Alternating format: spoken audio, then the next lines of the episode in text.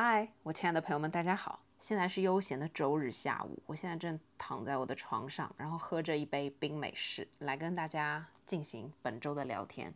这周的话题，我们来说为什么社交让我们越来越累。这个话题我思考了几天的时间，我觉得我还是想要跟大家去分享一些我的看法，因为我本身目前的状态是一个有。社牛症的人，就你们懂吗？就是我其实自己也不太理解，因为我小时候是一个特别腼腆、特别内向的人。我的小学、初中一直到高中，所有的朋友对我的评价都是话不多，是一个存在感非常之低的人。但是我不知道为什么，就是上了大学之后，我整个性格大变。我大学念的是艺术类，我念的是摄影专业的本科，然后我整个就是性格突变，就是变得特别的活泼，然后爱跟人讲话。然后性格也是非常的大大咧咧。我是从大学一年级开始就实习的人，然后就是每个寒暑假都去实习，包括也在大学图书馆里面打过工，然后后面出去是在报社、电视台等等这些地方实习。我是二零一二年进入现在的公司，是一个传媒公司，然后一直做到现在，已经工作了有，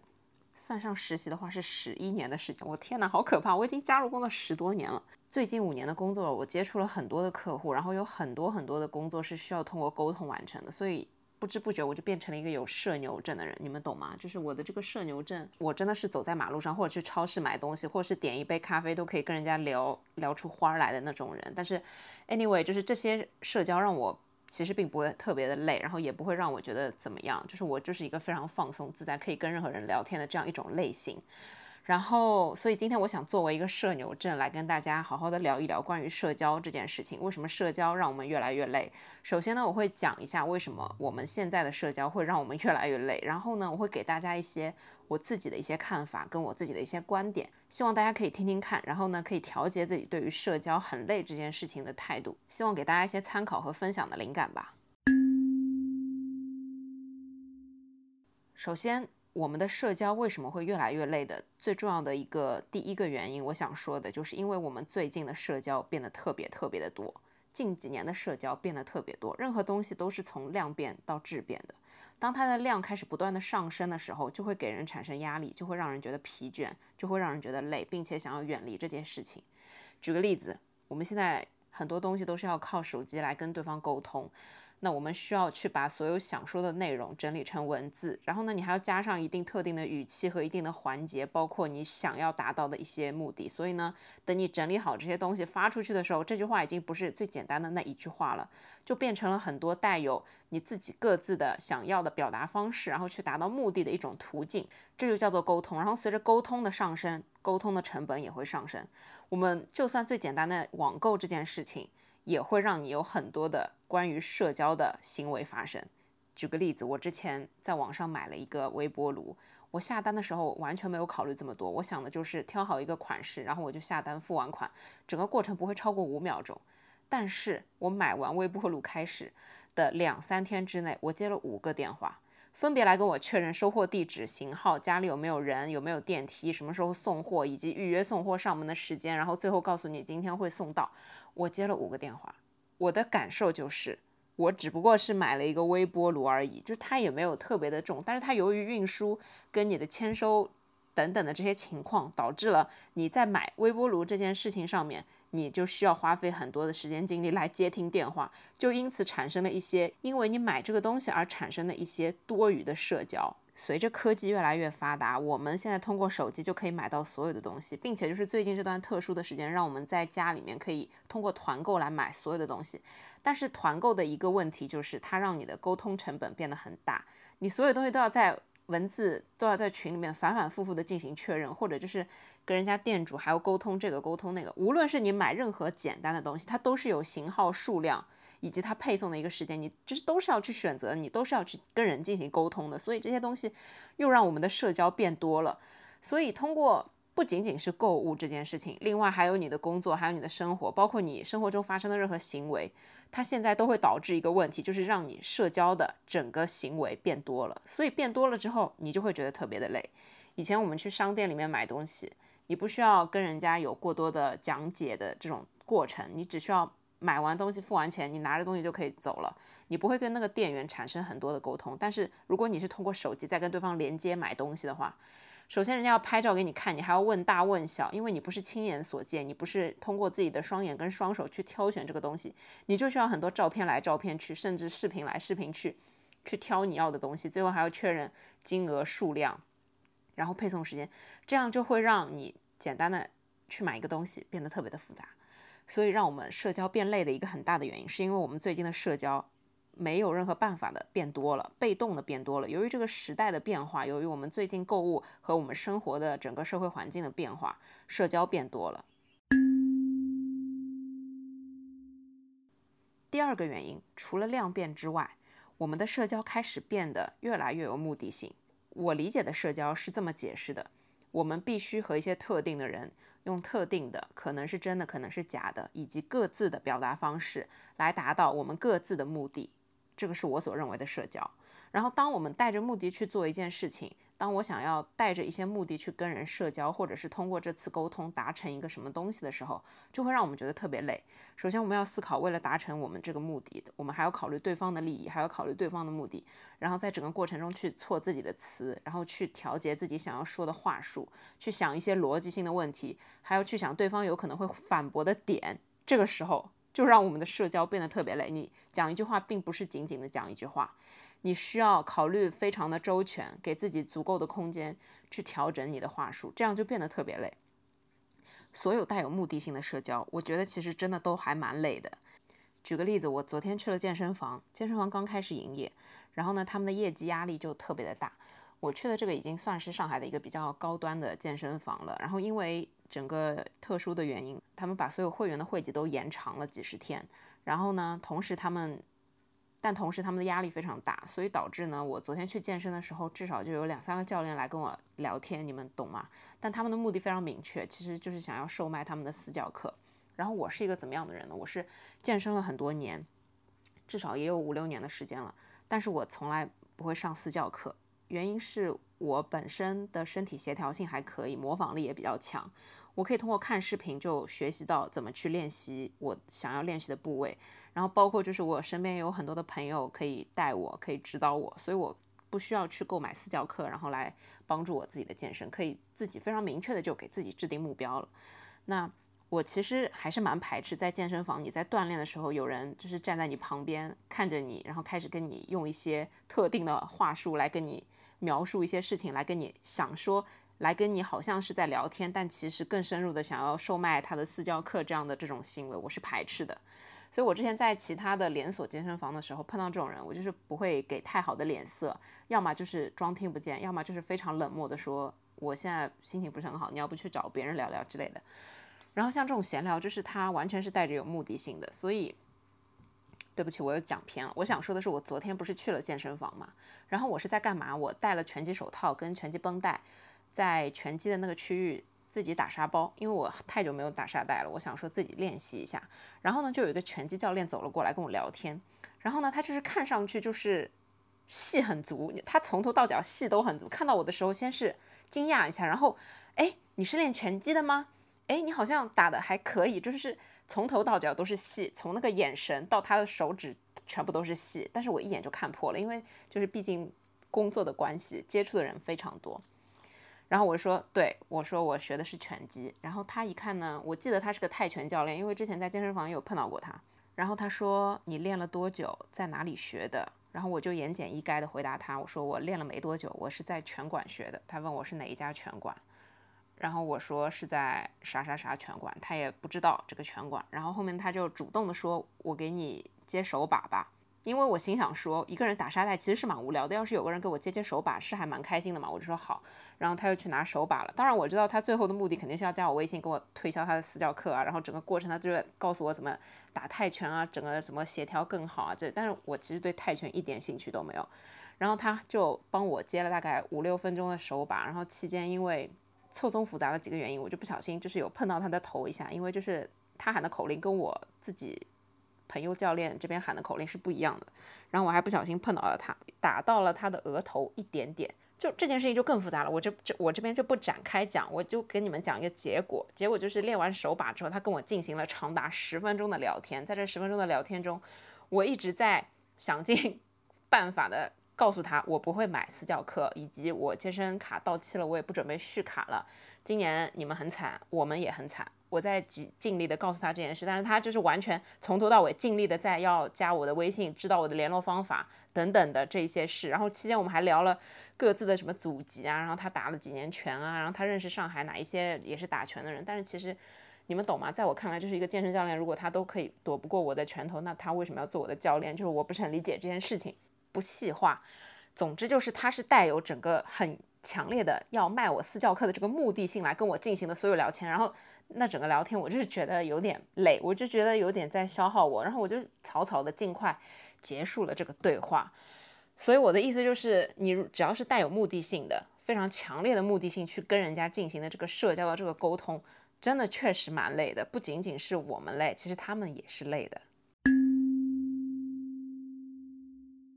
刚才讲了两个点呢，是我自己想到的。为什么最近社交会让大家觉得非常累的一种情况？为什么会想到要讲这个话题？是因为那天很好笑，我跟我妈一起去超市，然后呢，我们在下楼的时候就碰到了楼里的一个邻居。然后当时我跟我妈已经坐在车子上了，这天太阳很大，我妈呢本来是站在屋檐下等我把车开出去，她在上车。然后呢，刚好看到这个邻居骑车回来了之后，她就立刻上车了。然后。我问他为什么又突然上来了，不是很晒嘛？因为车子里面其实也蛮热的。然后他就说了一句：“哎呀，就邻居嘛，碰到了又要打招呼啊、说话什么的，有点麻烦。”然后我就问他：“哎，我们关系还挺好的。”我说：“我跟他经常在电梯里碰到，也会闲聊啊什么的。”我说：“他人也蛮好的，为什么你觉得会这样？就是他有一点懒得跟人家好像打招呼这样。”然后我妈就说。其实不是，没有任何看不惯他或者是不喜欢这个邻居，他也很喜欢这个邻居，并且我们之前也有很多的互动。但是我妈就说了一句，就是哎呀，切累不啦，就上海话就是说累不啦，意思就是可以，但是没必要。虽然只是简短的打个招呼，但是他也要准备好自己的语气状态，还要想一想跟人家进行一个什么样子的 small talking 比较的显得比较合适，就是很客套的那种行为，其实是还蛮累的，因为他不想要去。刻意的扮演一个客套的这个行为，并不是他对这个人有什么样子的想法，或者是对他有怎样的评价，也不是喜欢或者不喜欢。当然，前提是喜欢的，就并不讨厌，因为邻居嘛，本来就是这种大家和平共处的状态是最好的。但他就会觉得比较累，然后这个就让我觉得很有意思。有意思的点在于说，有时候我不跟你打招呼，或者是我懒得跟你打招呼，真的只是我自己的原因，是我对于社交这件事情觉得有点累，我不想要把自己弄那么累，所以呢，就是。睁个眼睛闭个眼睛，或者什么假装看看风景啊，低头看看手机啊，就过去了。走过路过也没有太大关系，并不是我讨厌你，并就是这一类的行为，并不代表任何偏见，并不代表任何评价，或者是任何我对你的这个人的看法，仅仅是因为我累了。所以这让我觉得非常有意思的一个点，就是随着我们必须的社交变得越来越多的时候，为了让自己不要这么累，反而呢，我们会去降低一些关于社交的频次。然后降低一些可能看似没有太大必要的社交，让自己呢更加的舒心一点。那接下去呢，我就想着重的跟大家分享四个点，通过这四个点，怎么样去让社交不要变得这么累，然后呢，可以在工作或者是生活中好好的去调节我们对于社交这件事情的看法，以及对于它的一些处理的方法。当然，我不是什么心理学的专家，我也不是什么社会学的专家，我只是通过我自己的观察跟我自己的经验来跟大家分享这些，我觉得大家可以用来参考的。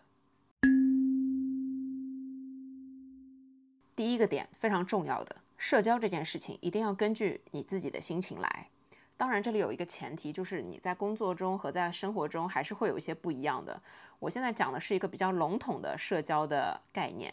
就是如果在工作中，我们当然知道，为了履行好自己的职责，为了做好自己的工作，我们必须要有礼貌，对人对事一定要有一种比较礼貌的、比较容易让人接受的，或者是对事不对人这样的一些状态。但是呢，在生活中，我们还是需要跟着我们自己的状态来进行社交这件事情。就举个例子，如果我今天去超市买菜，虽然我跟卖菜的老板已经认识很久了，我基本上隔三差五就会去他那儿买东西。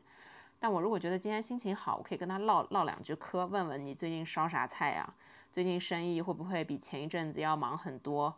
或者是最近终于不用天天对着手机做生意了，可以在线下稍微有点时间看看想看的东西，刷刷短视频，然后一边再跟人聊聊两句。就是如果我这天是一个在聊天的心情，我可能会跟他用一种这样轻松的方式来进行一段小的、愉快的，让双方都很轻松的对话。但是如果我今天心情特别的不好，或者说是不想要跟人讲话，因为我们都会有这样的情况，我也是有几天就是不想跟人讲话，我就是不想沟通，我甚至不想要发消息给我的朋友，因为所有的这些事情都会让我觉得好像有点压力，我就是啥都不想干，我就只想刷剧，做一些可以释放自己。不用思考、不用动脑子的事情，所以当这些时候，我们如果去超市买菜的话，你就可以简单的买完菜就走，就算不跟他产生对话，真的也不会怎么样。人家其实也理解你的，你不跟人家聊天，也并不代表是你对他这个人有意见。我相信现在大家应该都能体会这样一件事情，所以就是跟着自己的心情来。你想要封闭自己的那段时间，你甚至可以选择不用跟人接触，不去线下的超市，你就在手机上点点菜啊什么的就可以了。让自己心情在一种比较舒适的状态，这是最重要的，因为心情真的很重要。心情在任何时候，我发现都是占主导地位的。如果你的心情不好，你做任何事情都不会觉得开心。只有当你心情比较 OK，比较可以承受一些事情的时候，你去做某些事情，才会让你觉得我今天是高效的一天，或者是怎么样。我前两天就是，也不是前两天吧，就是我本来这一期播客呢是想要在昨天录的，但是我昨天不知道为什么，我整个处于的心情就是。我因为看手机实在是看太多了，最近因为工作特别特别忙，然后我昨天就是下定决心把手机扔到一边，不看手机，不看消息。当然，就是工作消息也没有到我必须要回答的这种状态，就是可有可无、可放可松的这个状态。我就把手机跟我自己隔离开来，然后我就看了一天的无脑台湾偶像电视剧，而且还是一个比较旧的偶像剧。放松我的大脑，直接沉浸在这个故事情节剧情里面。虽然我就是很多年前看过，但是我现在看就还是觉得很好看。嗯，这部剧的名字叫《恶作剧之吻》，我从第一部又开始重新看了一遍。因为就是我的心情没有在那个社交的状态，没有在好好的把自己的一天变得非常高效，要做很多事情的状态，所以我就选择跟着我的心情走，我就准备放空自己。然后我昨天基本上是。也没有太多的跟人进行对话，因为我最近还是一个人在家嘛。然后到了晚上，我觉得好像好一点了，就开始处理一些工作上面的事情。然后呢，给自己定了个目标，要早睡。所以就是搞清楚你自己今天的状态是什么样，然后跟着你自己今天的心情和状态去处理所有的这些跟社交有关系的事情，这样呢才会不会把自己推到一个是在压力边缘做这件事情的状态。第二个点，我想说的是，你在社交之前，必须要想清楚你自己的目的是什么。如果你的目的是为了完成工作，OK，那你的整个社交状态就是不太能偏离轨道，因为你在工作中必须要把工作完成，这是一个成年人应该要完成的事情。我是觉得，不管你在什么样的状态下，都不太能把你的私人情绪去带到工作上面，因为工作就是工作嘛，工作就是你把它完成了，打勾打掉就结束了，不要对它有过多的。期望也好，释放的那种理念也好，也不要太过于压迫自己，说我一定要把这件事情完成的非常非常完美等等的。但是就是你至少要完成你的工作。所以如果你的目的是完成工作，那你的社交状态就是必须要保持一个稳定的状态。没办法，这就是成年人该做的事情。虽然我们都没有学过川剧变脸，但是随着我们社交的频率越来越高，我们必须要懂得就是。确实跟不同的人去沟通的时候，我们要用不同的沟通的方式才可以。如果你不是以工作为目的，你是以想要达到你自己的某一些方面的诉求为目的的话，你必须要选择一种适合的、合适的社交方法。如果你今天就是要去跟人家砍价，让人家老板把那个零头给你拿掉，那你要用的社交方式可能就是，老板，我最近。工作真的特别累，然后呢，钱又特别少，我压力真的特别大。你今天帮我把零头去掉，我下一次肯定会一直来光顾你们店。等等，你可以用这些。我举个例子啊，随便说啊，我并不带有任何的这种观点在这边，我只是给大家随便 举个例子。想清楚你的目的是什么，再去进行你的整个社交的状态，跟你自己去搭建你所需要的社交讲的这些东西，因为你的表达会让人家。直接的感知到你这个人到底是想要干嘛，就是如果你很凶神恶煞的，用很生气的方法去跟人家进行沟通，人家人家就会知道啊，你现在是在一个生气的状态，你是要撒气，就是你想要不知道要通过什么方法，反正你先要把你的气给撒掉，人家是会知道的。但如果你是跟人家好好的在讲话，或者是设身处地的告诉他你的最近的一些真实的状态，人家也会哦，原来你最近可能遇到一些不顺的事情，或者是怎么样，所以你这样的态度来跟我讲话，那人家也是可以理解你，还怎么样？我举这样一个例子吧，我们每次打电话给客服，他有一个电话客服，最后都会有一个你要给这个客服进行评价。那我们在打这些电话的时候，可能有时候会是比较生气的。有时候会是比较失望的，或者有时候我就是要为了讨一个说法，或者就是你帮我把这个事儿给解决了就 OK 嘛。我们的目的到底是什么？你首先你打这个电话，如果你是要投诉这个人，可能是这个品牌让你不高兴，让你有一次很不好的购物体验，但往往不是接电话的这个人让你不高兴。所以你的目的如果仅仅是投诉的话，你还是可以就是用一种比较正常的把事情讲清楚的语气去跟人家把这件事儿给讲了。又或者说你的目的其实就是。你要换一个东西，或者是你要把这东西退了之类的，那你也可以就是用直截了当的方法告诉人家你这一次不愉快的购物体，然后让人家帮你把这件事情给解决掉，直接达到你的目的，帮你把东西退了，那这件事儿其实也就算结束了，你就不需要再多进行额外的很多不必要的社交了，这样你就不会特别的累，当然他也不会那么的累，但我能理解，就是我们现在这个状态，大家因为压力都还蛮大的，所以不排除有时候。你在打一个电话的时候，你可能今天接到诈骗的电话，你但你今天就是心情特别差，你就是想跟对方吵一架，然后你就语气特别不好的跟人家杠了那么几句，但是挂了电话之后，你可能是比较轻松的一个状态了，因为你可能达到了自己的目的，你觉得就是我压力也非常大，然后你这个时候刚好是在我的气头上来了一个这样的特别明显的诈骗电话，那我不骂你骂谁呀？可能有这样的一种情况，那所以大家可以先理清楚自己的目的，然后再去。想自己的这个社交应该是用一种什么样的方式？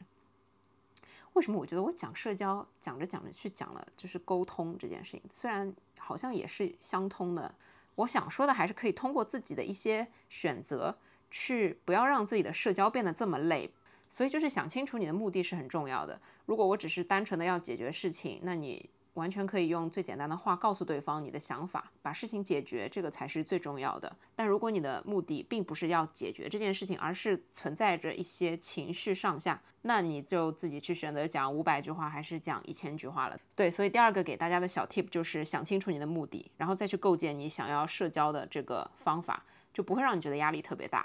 想清楚，如果你是要解决问题，十句话就可以解决你的问题。第三个我想分享的是，你不要带有目的的去跟人家聊天，反而就不会让你的社交特别累，也不会让你的社交有压力。就是我是怎么样一个人呢？我特别爱跟人聊天，就是我很想要知道别人在想些什么东西，我很好奇别人对于这个东西的看法和它的用法是什么样子的，我会去好好奇这些事情。所以我大部分的时候跟陌生的人讲话，或者是去点单，或者是买东西的也好，跟人家在电梯里面碰到也好，这些闲聊，我全部都是不带有任何目的的闲聊，所以不会对我自己造成任何压力上面的困扰，也不会让我自己觉得很累或者是怎么样。我就是在做我想要做的事情而已。这些社交就是我想要问啊，我因为我就是想要知道，我就是一个好奇心特别重，然后问题特别多的人，所以有时候你不带目的的去跟人聊天，反而可以达到一种释放。压力，然后解压，让人家和你都非常舒心，让你非常轻松的这种状态。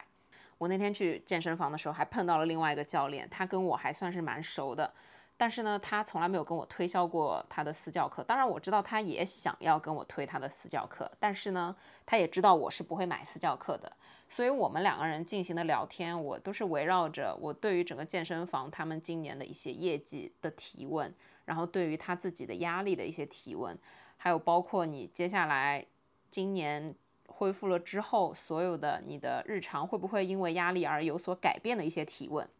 因为这个教练呢，她是一个女生，她之前跟我讲过，她想要自己开个健身工作室，但是后来由于种种的原因，她还是选择了进入现在的这个比较高端的大的健身房去做教练，而不是自己承担各种房租、水水电煤等等这一系列的成本去自己开个健身工作室。然后呢，我就跟他聊了差不多也有二十多分钟，半个小时吧。我也跟他讲了一些我最近行业遇到的一些压力啊什么的，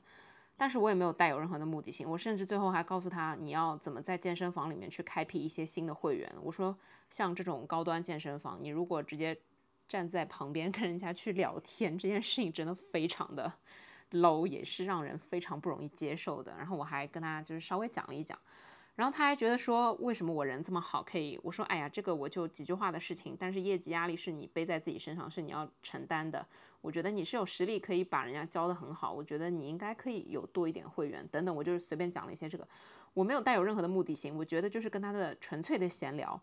因为我也不奢求从他身上得到任何的东西。虽然有一句话叫人跟人之间能够交换的有价值的东西，永远就只有信息。我承认这句话是对的，但有时候你的社交不一定要带有这些有价值的信息，你们懂我的意思吗？你有时候没有目的的跟人家去聊天，会让人家觉得很轻松，你自己也会觉得很轻松，因为你不需要靠这段对话去得到一些什么。我的工作中是有很大的一部分东西需要让我靠我的沟通技巧去得到东西的。是要向别人索取东西的，不管是权利也好，不管是信息也好，不管是任何的东西也好，所以我特别希望在我的生活中没有工作的情况下去用我自己的这些社交跟人家聊天也好，闲聊也好，不用获取任何的信息，不用获取任何有用的信息，也不用向你索取任何的有价值的东西，我只是跟你产生这样一段对话，这件事情让我觉得开心，让我觉得舒心，就像在跟一个朋友聊天一样。所以有时候不带目的的去跟人家聊天，这件事情看起来其实挺难的。但你细想一下，如果你真的可以和一个没有跟你利益冲突的人去讲一些没有任何深度的话题，你们就算聊聊什么颜色的苹果最好吃这件事情，可能你也会让，可能也会让你觉得，哎，那我下次试试看他刚刚说的那个苹果，万一真的很好吃，你就会觉得你的生活多了一些快乐。对我的意思就是说，有一些不带目的的聊天，才会给你的生活真的有一些快乐，然后这才不会让你的社交那么累。当然，我知道有很多的朋友可能觉得社交这整件事情就是让他累的根源，他只要不跟人讲话，一个人待着，他就可以很开心、很自在，肯定会有这样的状态。就算包括我那么社牛，我也有这样的状态，所以这个很正常。但是我只是说，如果你一旦要跟人去聊天、去沟通、去产生社交的话，有时候不带目的的这些社交。你就不会觉得很累了，所以就你不会把累作为一个前提，想到这整件事情压力就会很大。就像，嗯，我跟我妈性格不太一样，像我妈那天碰到那个邻居，她可能就是选择，哎，那我先走了，没有看见就是最好。但我就是没所谓啊，我碰到我就会还跟她聊两句，因为我跟这个邻居其实还蛮聊得来的，她也是有健身的习惯，同道中人，还是可以聊两句，我觉得没有太大的问题。第四点。我想说的是，在你的社交状态中，其实你可以变得稍微的直接一点。我是一个喜欢用很直接的沟通方法去跟人家沟通的人。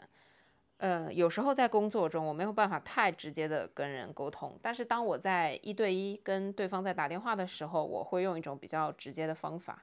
一个是因为最近这段时间我们都接了很多的电话，我们都打了很多个电话会议，我们都说了很多很多的话，我一句话可以讲清楚。我就不想要花二十句、三十句话去跟你弯弯绕的讲这整件事情，因为这件事情也不是我弯弯绕就可以达到我的目的啊！我要跟你讲这件事情，我直接讲，跟我去南半圈绕一圈来跟你讲这整件事情没有任何的区别，它不会有任何的区别，它对结果也不会产生任何的区别。你不会因为我多讲了那么几百句话就同意。工作中人家同意就是同意，不同意就是不同意。你有可能可以在中间去协调上上下下的一些些小的附带的东西，但是。我们就来说砍价这件事情，人家一串香蕉卖十块钱，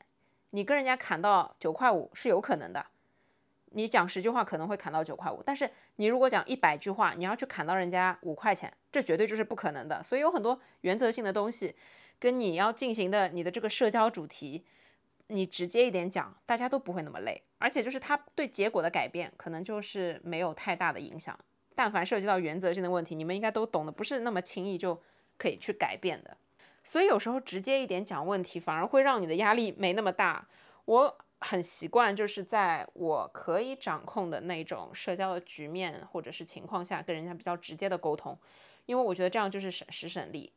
让大家的效率都提高。我们可以围绕他后面的很多事情进行展开，但我的这个中心思想，我还是希望直接一点的去表达。排除工作这件事情，在生活中也是一样的。我知道有一些人他会苦于不好意思去跟人家提要求，就是在做咖啡这件事情上面。但是呢，我也想要建议大家说，如果你对任何的这些定制类的饮品你是有自己的要求的话，在点餐的时候提前跟人家直接的讲清楚，会比你拿到这个东西喝了一口不满意，然后再跟人家重新沟通，或者是你自己喝了之后觉得很不开心，这个钱花的非常的不值得，然后导致你心情不是特别愉快，要来的简单和方便很多。就我最早以前喝咖啡的时候，我是习惯喝低因脱脂奶去冰拿铁。听起来好像很简单，但是可能有一些人他记录起来就是比较慢。但是呢，我都会跟人家讲，呃，你不要记错，我说的慢一点，你一个一个来勾，我可以等你。但是我讲完了之后，你重复一下，我不希望你在下单的时候就因为我的疏忽没我没讲清楚，导致你下单错误。我会跟人家就是这样来确认。我不会觉得说我不好意思麻烦你或者什么之类的，你直接跟他讲清楚，会避免很多不必要的双方的麻烦，然后你也可以减少社交压力这件事情。因为我也知道你拿到一杯不太符合你要求的饮料，你再去跟人家沟通，这整件事情其实就是确实是不愉快的。你面对不同的品牌，他们处理的方式方法态度肯定也是不一样的，然后当天制作员的这个心情也会对这整件事情产生一些影响，所以就是减少大家互相的麻烦。有时候社交这件事情就是要互相理解。提一些直接的要求，比你说更多的话要来的有用很多。所以这是我自己的经验，就是你要讲话的时候，提要求的时候更直接一点。我还想再补充一下第五点，就是善用表情包，让你的社交变得不要这么压力太大。表情包这个东西是这样子的，自从有了这个沟通软件之后，我其实一直很排斥使用表情包。在我最初的认知世界里面，我认为发表情包是一件非常敷衍别人的事情，你们 懂吗？所以我在早年我真的特别不喜欢用表情包，但是后面随着表情包发展的越来越好，然后又有越来越新型、好玩、有趣的表情包的出现，我突然之间就是这两年我变得特别喜欢用表情包，我痴爱用表情包，然后我。甚至我在某些群里面有个昵称叫做“表情包五毛一个”，因为我可以帮大家找到任何你们想要的表情包，你只需要五毛钱。当然是开玩笑的，这个就是一个说法而已，没有人给我五毛钱。随着表情包变得越来越有趣，我觉得大家可以善用表情包，在一些适当的场合，你发一个表情包，可以起到调节整个沟通状态的气氛，是还真的蛮重要的。我们先讲工作中，在工作中。你简单的一个谢谢句号，可能会让人家觉得你是在赌气吗？就是会有人做这样的解读。但是如果你发了一个巨可爱的谢谢的表情包，人家就会觉得你是真心实意的在感谢他。对，这就是一种文字上面画面带来的不一样的神奇的体感。你看起来这个东西就会让你觉得跟生硬的文字就是不一样。所以我现在觉得表情包真的非常好用，它让我在工作中可以加快我自己的工作效率。就是我如果给你打一连串的文字来表达我心中的感谢，我可能还要动动脑筋，但是可能效果都来的没有这些可爱的感谢表情包用的好，你们懂吗？所以我特别喜欢用表情包，然后就是我在跟朋友聊天的时候，我也很爱用一些很搞笑的表情包。我们经常就是交换很多的表情包，这个相信我们都是一样的。还有很多年轻的小朋友们，你们肯定就是表情包比我还多。然后就是不一样的年龄层，不喜欢的东西不一样，我们使用的表情包也还是不一样的。但是如果你喜欢的是这个种类，也是对方喜欢的这个种类，哇，那你们的聊天就会变得特别有意思。所以让你的社交不要那么累。如果你不是一个特别善于跟人家沟通，或者是善于发那种很长很长文字，或者就是不善于通过文字来表达自己的话，你可以就是经常用一用表情包，就会让你觉得又简单又好用。它不会对你们之间的任何对话造成负面的东西。你只要用的是适当的、恰当的，就会让你们就是的沟通变得非常的简单，而且就是会减少沟通压力。我觉得这个是最重要的，因为我面对很多客户的时候。表情包点一下，真的就是占用不了我几零点几秒的时间。但我如果要打字，我还要担心发错，有没有艾特错人？我可能很多个群都几乎差不多，一定要尽可能避免发错消息这件尴尬的事情。所以就是善用表情包，也可以减轻一些你们的社交压力。最后就是我关于今天整个社交为什么让我们越来越累的一些总结。我觉得，在我看来，现在那么多的社交，让我们的生活变得喜忧参半吧。我们的可能一部分的快乐会来自于社交，但同时又有一部分的压力和不快乐是来自社交。如果我今天跟人进行沟通特别不顺利，或者是双方都会有一些情绪的话，我自己的情绪也会受到影响，我也会变得很不开心。但是相反，我如果今天去买菜的时候，跟菜摊的老板进行了一段非常令人愉快的对话，会让我的心情变得很好。所以社交这件事情确实就是个双刃剑。如果你用好了，你的状态是 OK 的，对方的接纳程度也是 OK 的，这就是锦上添花，这就是一件大好事，让人开心快乐的事情。但如果这件事处理的不好，都会让都会让双方的互相的压力去增加，不论是朋友之间、亲人之间，更有可能是同事之间、工作伙伴之间，都会有这样的情况发生。所以在随着社交越来越多，我们没有办法去改变的这一种现实情况之下，我们能改变的就是自己对于社交的态度。所以呢，我通过以上这些我想要讲的经验，跟我想分享的东西，希望大家可以 get 到一些你们在对于社交这件事情，自己对于社交要怎么去处理，然后可以参考的一些情况。我最早开始网购的时候，就是那种一言不发直接下单的人，我不会去跟人家客服讲任何一句话，甚至就是确认地址的那个确认，我也可能不太会去点。然后现在多了很多的智能啊、机器人啊，我觉得这些东西都很好的为很多的社恐提供了一个更好、更便捷的购物的环境。因为我非常理解，有一些人他就是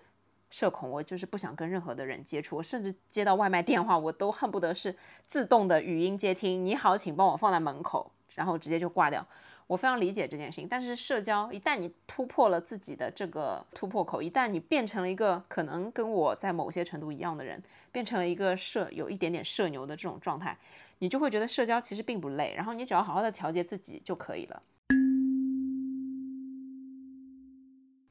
我有很长的一段时间让我觉得我自己的压力来自于社交，是什么时候呢？是我当时有一段时间。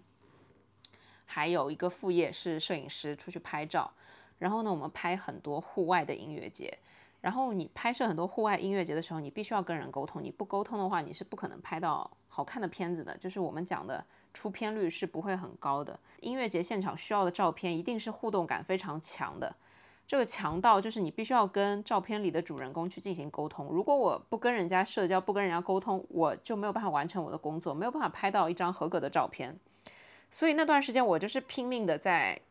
密集的两三天的音乐节的时间，疯狂的跟陌生人进行社交。当然，我现在看起来，我觉得当时的所有这些历练，是让我现在可以面对社交这件事这么游刃有余的一个非常重要的试炼。就是我是从这件事情上面收获的。虽然当时我压力真的非常大，在你一整天面对所有的人，你跟人家社交沟通完了之后，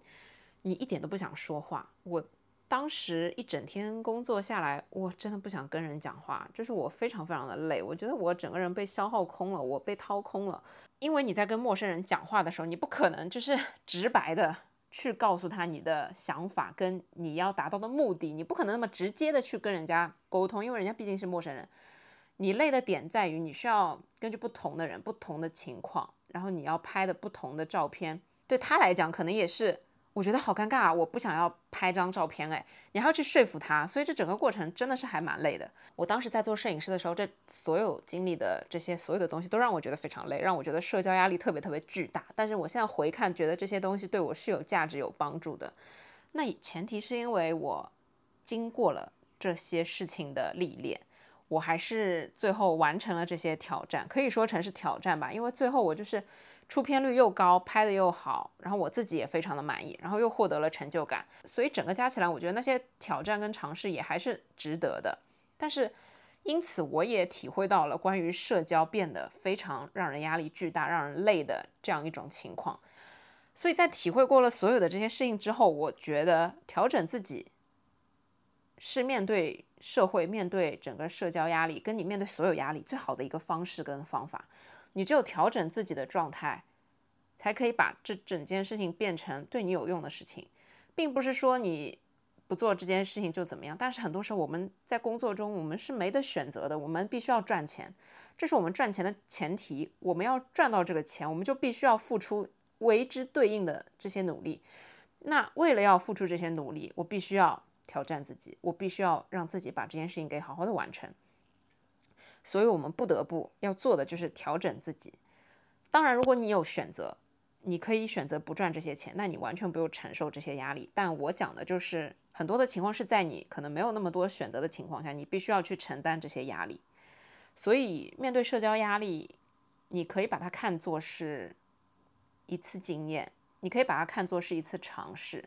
然后，当你尝试了一次两次之后，你就不会觉得这件事情这么的累人了。关于沟通的技巧，其实展开讲的话要讲很多很多，我可能未来的某一天可以再跟大家分享一下。但是其实我不是很想分享这个话题，因为我觉得就是我不想要把人跟人之间的沟通去作为沟通技巧，去作为那种安利别人的课程或者是微商培训的那这种内容。我是相信在这个世界上，你可以用自己的真诚去打动别人。去让人家理解你，去让人家充分的明白跟信任你的，不需要通过某一些特定的方式、特定的话术。我们不是卖保险的人，我们也不是电话诈骗，我们不需要让别人走进我们的语言的陷阱。我觉得沟通技巧这件事情，其实理论上是不存在的，它只是你的个人魅力的展现，跟你个人为人处事的一种方式的代表。所以我还是更愿意去分享关于社交的东西，就是我们在社交的时候。面对有社交压力的情况，可以问问自己：你想要达到的目的是什么？还是你不想要带有任何目的的，只是想要去跟这个人聊聊天？或者就是在你不想讲话的时候，你就发两个表情包，不是敷衍别人，人家看到这个并不会觉得你在敷衍他，人家会觉得很好接受。以及最后就是去改变你自己的状况，改变你自己的心态，就是调节你自己的心态，去让这件事情变成。一件不会对你造成有任何困扰的事情，我觉得这是比较重要的。我不知道我刚才这一段到底在讲些什么东西，但如果你能听到这里，我觉得你应该大多多少少可以懂得一些我想要讲的东西的真正的这些东西。就是我们的社交变得累，是一件我们没有办法改变的事情，但我们可以改变的是自己的心态以及自己在面对社交这件事情的处理方法。我们有很多的选择可以让这件事情去变得更好。而不是让它变成压力山大，想到之后就完全不想去接触，就不想要跟人接触，不想要跟人沟通，不想接陌生人的电话。但是这些事情我我们没有办法去避免，没有办法去从我们的人生中排除，因为我们现在生活的社会就是围绕着我们的手机，没有手机什么事情都做不了。最后呢，我来小小的总结一下今天关于社交的这些分享，其实是基于我自己。生活中遇到的所有的事情，以及就是我最近在思考的一些东西。虽然通过整个居家期间，我们跟邻居朋友们的关系变得比较的靠近，但是其实大家还是一种互相不打扰的状态是最舒服的。因为大家抬头不见低头见，所以我觉得见面打个招呼，电梯里面碰到可以进行一段你好我好大家好的对话，这样就足够了。不要去过度的猜测别人，也不要去过度的去想一些前提，或者是人家是怎么想我们的。没有必要去在意这些人的看法，然后这样就不会把社交变成非常累的一件事情。对于像我这种社牛来说，跟陌生人讲话，于我们来说是放松。但我知道，对于社恐来说，你出门，你出门跟店员点一杯奶茶，点一个你想要吃的东西，这可能都还是压力蛮大的。所以这就是为什么我们有越来越多的自动点餐机跟手机下单、无配什么无接触配送这一类服务的衍生。一个是为了时间的便捷，还有一个是让不同种类的人可以有不同的选择，这个才是我们这个社会变得越来越好的一个方面。好了，我亲爱的朋友们，那以上呢，差不多就是这一期我想要跟大家分享的关于社交压力以及我们要怎么面对这些事情所要想分享的内容。希望大家可以 get 到一些我的中心思想，然后。我个人的经验就是让你的社交不要这么累。还有一个最重要的点就是你身边必须要有一些你可以不带有任何目的就可以跟他进行聊天的人。你们可以聊任何的话题，你所讲的所有的话，他都不会用偏见或者是用一种异样的眼光来看待你。他会接纳你所说的所有东西，他会理解你想要讲的所有的东西，他也不会对你的行为有任何的看法或者是偏见。这个是非常重要的，我们身边必须要有这样一些人，因为有时候我们的行为不代表我们的目的，你们懂吗？我们有时候讲的很多话，它不针对任何人，它不针对任何事，它只是表明了我当下的一种情绪而已，它什么都不代表。所以，如果当你在跟你朋友聊天的时候，甚至会让你产生压力了，那你可能要想一想，这个朋友是不是你真正的朋友？所以，就类似于可能。有一些东西我跟我朋友讲，我朋友会理解我，但我跟我妈讲，我不会，我妈不会理解我，所以我有时候有些东西会跟我妈讲，有些东西我选择去跟我的朋友讲，所以可能就是这样一种情况。那我把我想要说的东西分散开来给不同的人，我自己的压力也会小很多，因为我想到我如果这件事情如果跟我妈讲了，我妈一定会怎样怎样来教育我，那我压力就会更大。通常我们找人倾诉。是为了解压闲聊，并不是为了要干嘛。可能听过就好了，可能你这些话讲出来你就舒服了，你也不需要人家给你一个解法，你也不需要人家帮你解决你实在的问题，可能就是跟人家闲聊就好了。所以我觉得社交这件事情没有办法避免，它只是我们生活中非常重要的一个部分。但是呢，我不希望它变成大家压力的来源，我也不希望大家觉得社交这件事儿让大家很痛苦，因为这件事情我们可以平常一点来看，来看待它，来调节它，调节自己。情绪把控能力对于社交的控制的状态也是还蛮重要的。好了，我亲爱的朋友们，那今天这期分享呢就到这里。如果你喜欢我的频道的话，欢迎你点赞、评论，随便你们干嘛都可以。以上就是关于社交我想说的所有东西。祝大家天天开心，祝你们有美好和通畅的一天。一定要记得精神健康和身体健康一样的重要。我们就下周日再见吧，拜拜，爱你们。